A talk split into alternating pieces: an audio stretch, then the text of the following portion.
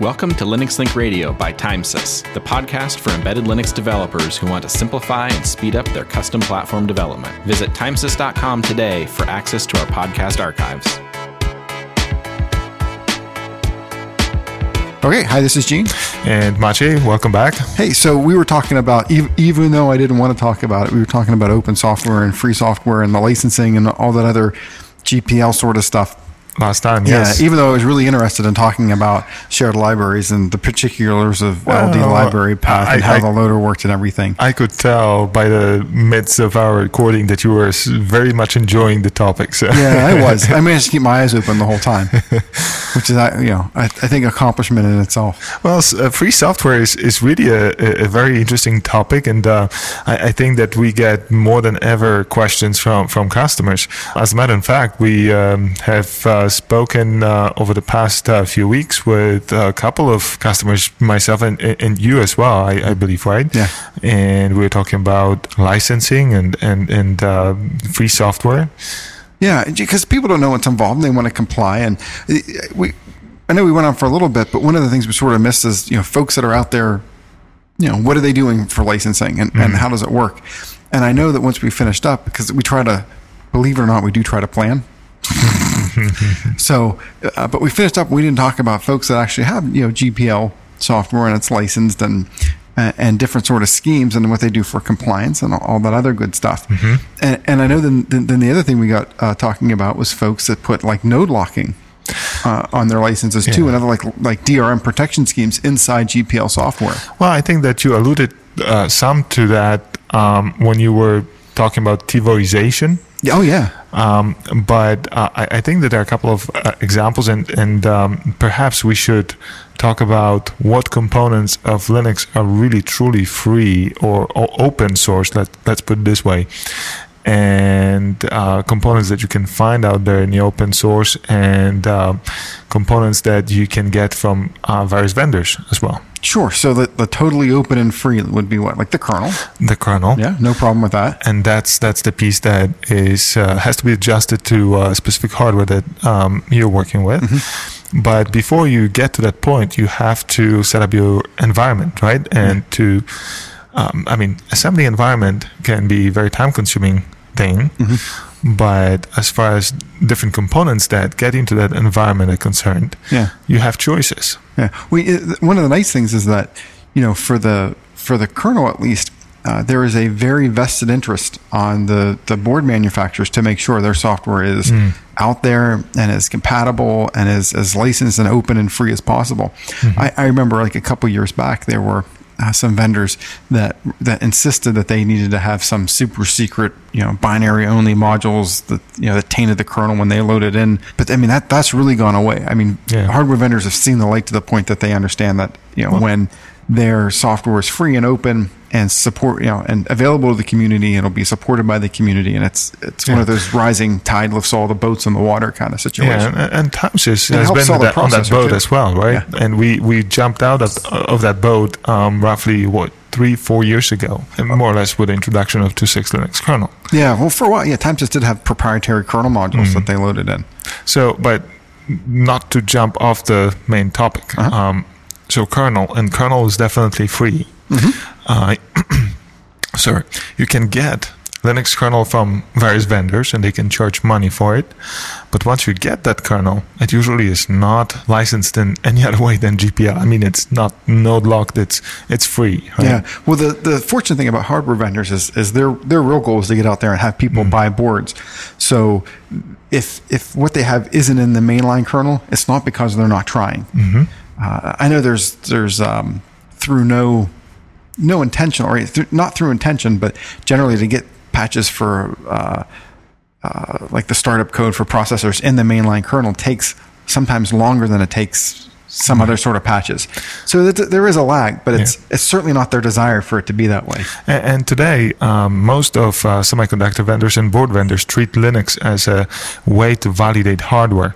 So it's uh, one of the first pieces of software that is um, developed and brought up on on a new hardware, A- a- and that's that's also great news for for us for uh, people that want to adopt the hardware and use open source software because you get kernel Yeah. right out of the gate. But Yeah. And then you brought up the other pieces. other pieces, Yeah. which is which is actually probably even more important than the kernel because um, those other pieces will will be involved in the process of assembling value-adding applications, assembling a system that uh, meets specific requirements of your product. So, what are those other pieces? Let's let's list them out quickly Okay, well, first one is cross compiler. cross compiler, and that involves uh, GCC, that involves uh, binutils, that involves um, uh, some sort of a C library, Yeah. and then tons of uh, other libraries. Yeah, even the you know, the the curious thing is even the purists say, hey, you really don't need a C library to compile the kernel. Uh, but for all intents and purposes, you do need some C library because the kernel builds a bunch of applications that are you know support applications that run on your board. Like menu config is you know compiled and runs on your system, and I know it depends on Lex and Bison and has some other constraints. So it's not as though it's zero. Uh, as long as you do, you need no glibc. I mean, you do need some libc. It may not be for the target, but you definitely need something. So, in terms of uh, GCC itself, is Mm-hmm. it free? Well, it's free from GNU, and it's it's designed to be GPL licensed, you know, free software. Mm-hmm. And you know, for the for the spin of GCC, you need for your target board. That's where things get a little bit itchy because you have to, even though the sources are free, there are frequently architecture or even processor dependent patches you need to get, and you need to sort of lasso those up and uh, get your cross compiler cross compiled along with typically the um, uh, standard library, even though it's really not necessary for uh, kernel work. And then you have to get the binutils as well. I mean, Well, but those various optimizations, uh, just as uh, information for our listeners, usually gets into uh, GCC mainline within uh, six to 10 or maybe 12 months from the introduction of a new uh, Yeah, that's true. Architecture, new, new core, new processor from a semiconductor vendor. So this is more or less also time that it takes to um, assemble first um, hardware designs and, and get them into um, software design stages, stages where you would require a well optimized compiler. So, but GCC itself is free and you can get it from various websites, including uh, Free Software Foundation. Is that the website? GNU.org. GNU.org. I'm sorry. It's gcc.gnu.org. Okay. But you know what most people do is they'll go out there, they'll go to CrossTool or have them, and uh, but either that or, or something like OpenEmbedded. Uh, most people like CrossTool because o- OpenEmbedded, you need to have like a mind meld with their BitBake system there. You need to make a BitBake recipe. You have to learn Yeah. a new language. Well- Uh, there's like a secret handshake involved. There's all kinds of stuff. A lot of folks go with the cross tool because it builds. It's exactly as you said, assembling a, a cross tool chain.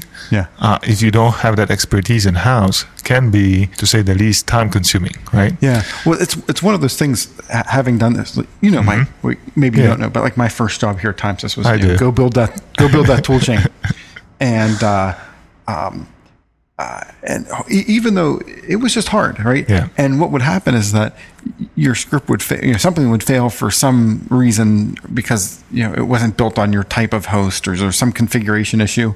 Mm-hmm. And the turn the latency was four hours, right? So you'd make one little change, and you- you'd have to hope you got it right because in order for you to figure out whether you got it right or not, Yeah. I had to wait four hours in order for Yeah. things to compile. So you can get uh, GCC from open source. You can get GCC from a big, uh, different projects. disaster. That whole project. you can get uh, in GCC. spite of that, they kept me on. They kept me on, even though I think it took me. Well, I think from the time when you played with toolchains, um, the the project itself accelerated. There were quite a few new releases of GCC and uh, and all associated tools. I just thought it was because I was incompetent.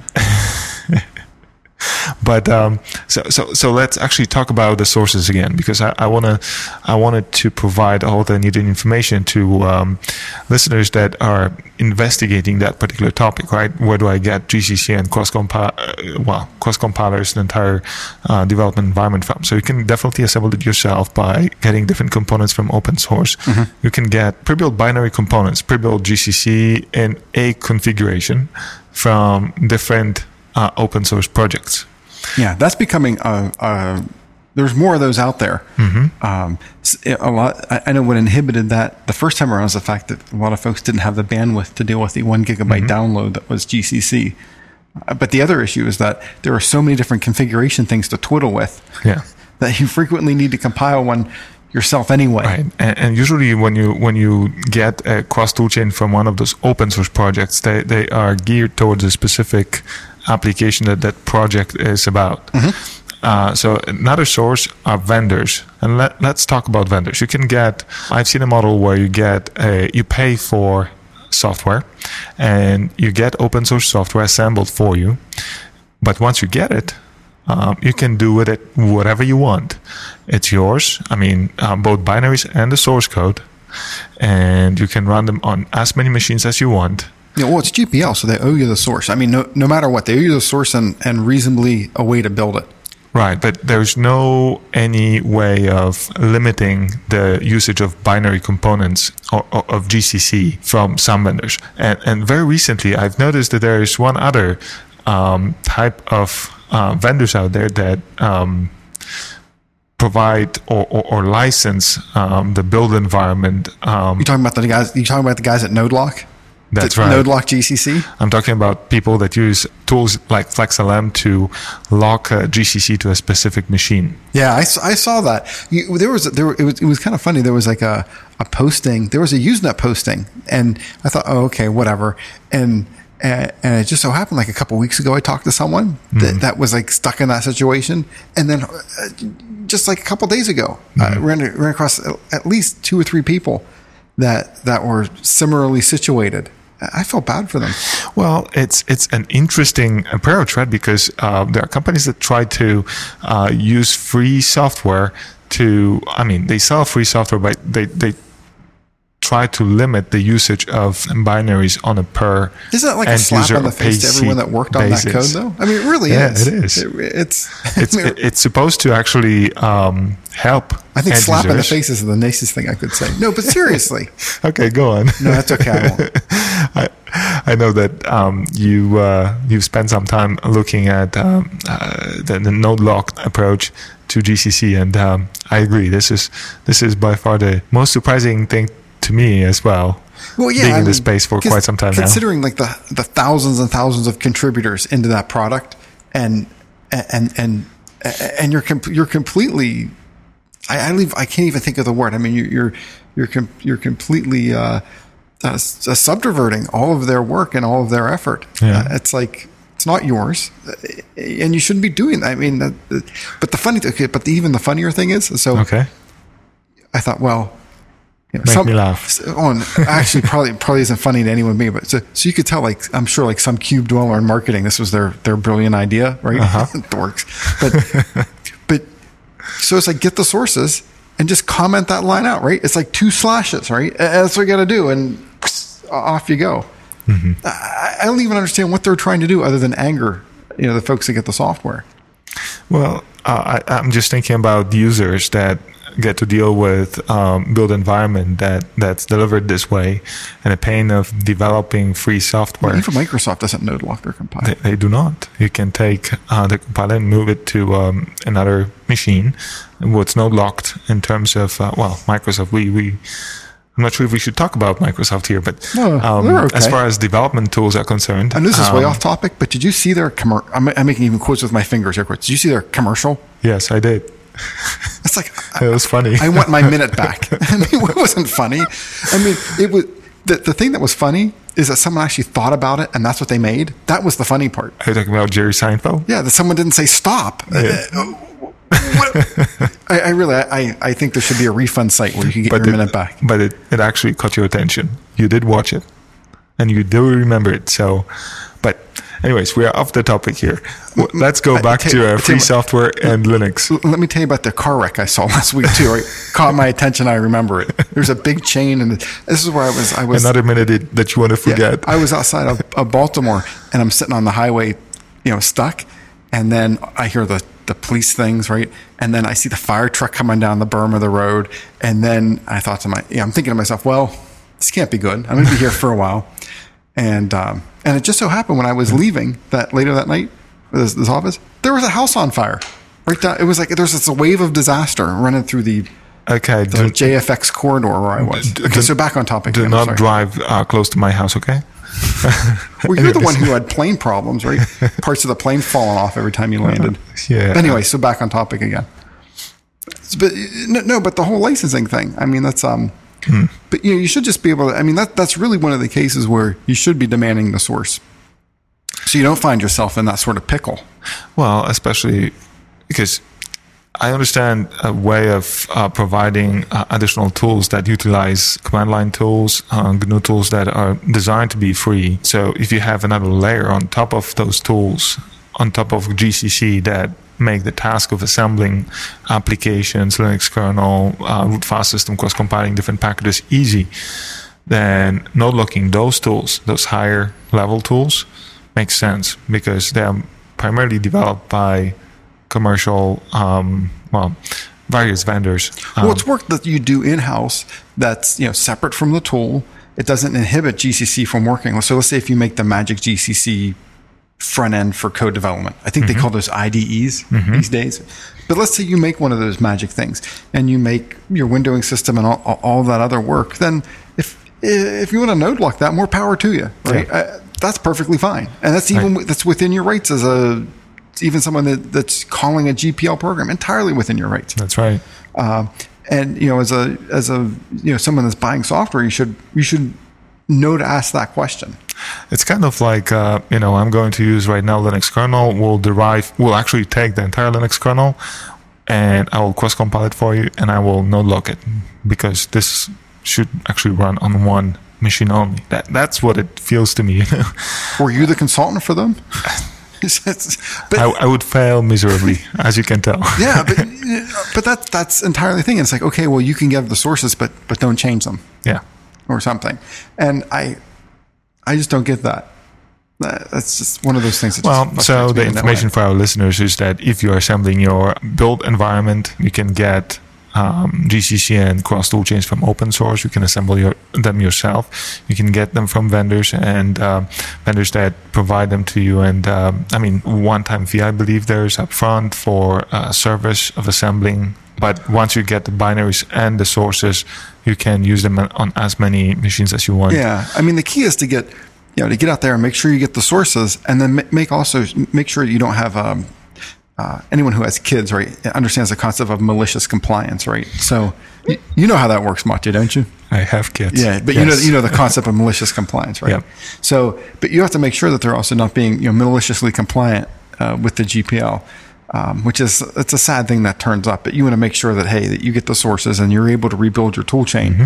and you're able to modify your tool chain and not be you know stuck and not be and, and not get support anymore. That's right. Ah. because in the future, you might choose to reuse your different components that you've used for that project two, three years ago, and you might want to just um, uh, build the next version of it and Yeah, reuse most of it of what you've already developed. Yeah, or you know, you may need to patch it to Yeah. to to ma- you know, processor might be out there. Yeah, processor might be out there for a while, and then a That's bug right. is found, you know, two years later, and geez, you should probably want to patch your cross compiler if you're still supporting it, and you shouldn't be stuck uh, having to go back to you know on hands and knees to your vendor, assuming they're they're still around, and then you know do that. I mean, that's uh, that's not right. And it, I mean, that's it's it's just it's the opposite of free software. Yeah, I absolutely agree. So, uh, toolchain, Linux kernel definitely free, Mm-hmm. and packages. Well, that story with packages is different because there are, of course, open source projects that host variety of different packages that provide different feature functionality, graphics, wireless stacks, and and, and those such. could- but there are also proprietary packages, and that's perfectly fine because we're in a in a world of companies developing software completely from scratch. Yeah, and that's totally okay. Yeah. So if you're out there, because again, there's uh, the, the classic example, and I'm not picking on it, but the classic example is graphic stacks, right? So there are a lot of companies out there that Linux kernel is is free software. They may and but their graphic stack that drives the touch pads, that puts the frames on the thing, that makes the buttons, that does all the, the and that's there's hard work. That's something that because it's small and they've done a lot of work on it, it's proprietary. Mm-hmm. And if you want to node lock that at runtime and whatever licensing constraints that whatever the cube that whatever the cube dwellers in their marketing department I think are appropriate, that's okay. Absolutely. I mean, you've put your resources, time into optimizing the performance for end user, and it's your right to sell that. Yeah, and well, the deal is too is is it, is it's usually you know that up front, right? So if you go deal with a Yeah. graphics vendor, I don't want to mention any by name because of the point, but you know if you want to deal with a graphics vendor, they'll tell you, hey, it's this much money. You know, yes, we'll give you the source. No, you don't have a right to redistribute the source. And yes, this is how much we sell it for. And mm-hmm. and this is That's how the deal. and that that's how that particular software is going to behave on a target that you develop. This is the performance. So they provide not only the pre-built binaries tools to develop graphics applications Mm-hmm. with those different packages, but also support performance measures, performance numbers, so that you can design your application in a, in a very consistent way. Yeah. So uh, yeah, you're right. I mean, so in user land, you have to be a lot more careful. Yeah. You know, a lot of what Linux comes out with, what what someone's going to come combine node lock BusyBox next, right? That's going to be the next maneuver. But I know a few people that wouldn't like that. yeah, you know, for a lot of what you get out in user land, it's designed to be the, the way Linux is set up. You can have whatever license you want, and many of the packages are used by embedded vendors. It's not necessarily like they're selling you, uh, you know, zlib. Uh, that's really not what they're selling you. They're selling you zlib that's been cross compiled for your target. Because you know, if you're dealing with a big system, that's one hassle you may not want to deal with. I even pre- presented a hassle. That's just one chore. You just may not. You just may not choose to deal with. You trade. It's the same deal with any software, right? I mean, you're going to trade some amount of money for some amount of development schedule, that's right. if it's worth it, You want to well, spend you want to spend your money and, and time on something that you really go, is going to differentiate your product in the market Yeah. space, and, and, and don't really build everything from scratch only because it's um, it's open source. So. Yeah, and yeah, and and I guess that's when you're when you're investigating when you when you get engaged with a vendor, you want to check about those sorts of situations because the same thing. I mean, so if you're dealing with a vendor and, and they say, okay, here is zlib, they should volunteer you zlib sources. And so you can you and at the same time they should also be nice and tell you how they compiled zlib so you can do it yourself. That's right. And uh, they should also not put the not throw the book at you if uh, you choose to recompile zlib right? Because I guess it also gets into the compliance thing. It's like, well, here's the sources, here's everything, but it don't. Don't you dare cross compile that son again. You have to call our consulting service. Right? You, you know, you don't want to deal with someone Yeah. like that either. Yeah. There's a lot of mom and pop places that and that's pretty much their their model. Yeah, consulting houses. Yeah, it's like a consulting gig. Okay, I think that we've uh, exhausted the topic, at least to a degree. I'm sure that we could talk about it for the next uh, couple of hours.